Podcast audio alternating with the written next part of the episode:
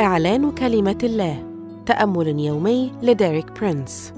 21 أكتوبر. ثمر الاجتهاد. هذا الأسبوع يشرح لنا ديريك برينس أهمية الاجتهاد في حياة المؤمنين.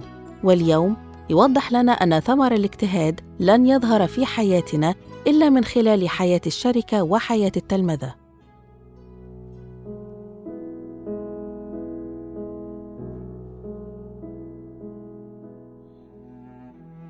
يمكننا أن نحصد ثمر الاجتهاد من خلال حياة الشركة الحقيقية مع اخوتنا المؤمنين.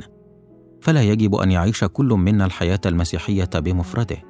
تقول كلمة الله أننا الكثيرين جسدا واحدا في المسيح وكلنا أعضاء بعضنا لبعض. كما ذكر على سبيل المثال في رسالة روميا 12 العدد أربعة وخمسة. كثيرا ما أتأمل في قصة داوود وجلياط. وأندهش لنوعية السلاح الذي اختاره داوود الذي حارب به جلياط. كان السلاح هو خمسة حجارة ملساء. كانت ملقاة في النهر. فهل فكرت لماذا كان لابد لهذه الحجارة أن تكون ملساء؟ الإجابة هي لكي تصيب الهدف.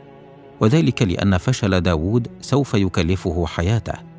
والسر في كون هذه الحجارة ملساء هي أنها كانت ملقاة في النهر وكانت المياه تمر عليها باستمرار مما جعلها تتدافع طوال الوقت مع بعضها البعض فأزيلت حوافها الحادة وأصبحت ملساء.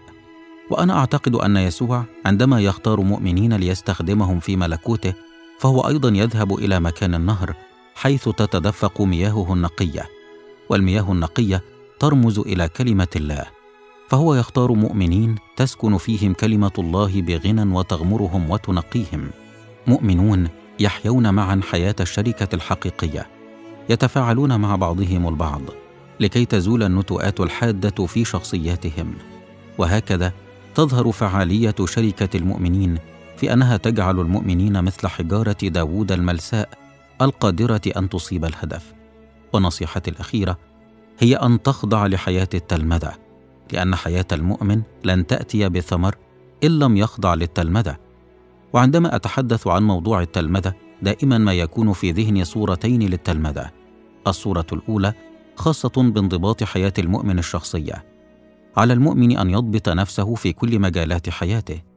وقد يتضمن أصغر الأمور مثل تحديد ميعاد للاستيقاظ كل يوم تحديد ميعاد لتناول الطعام مراعاة النظافة الشخصية اختيار نوعية الملابس اللائقة التي يرتديها وتنظيم هذه الأمور والتي ربما تبدو بسيطة هو أمر هام جدا لتحصد ثمارا في حياتك المسيحية. والصورة الثانية هي أن كل مؤمن يجب أن يخضع لحياة التلمذة في الكنيسة وذلك بأن يكون عضوا فيها وأن يخضع لقادتها ولمنهج التلمذة الخاص بها. أشكرك يا رب من أجل الوعد بالدخول إلى راحتك. أعلن أن ثمرة الاجتهاد تأتي بالشركة والانضباط وأرحب بهما وأني سأجتهد. آمين.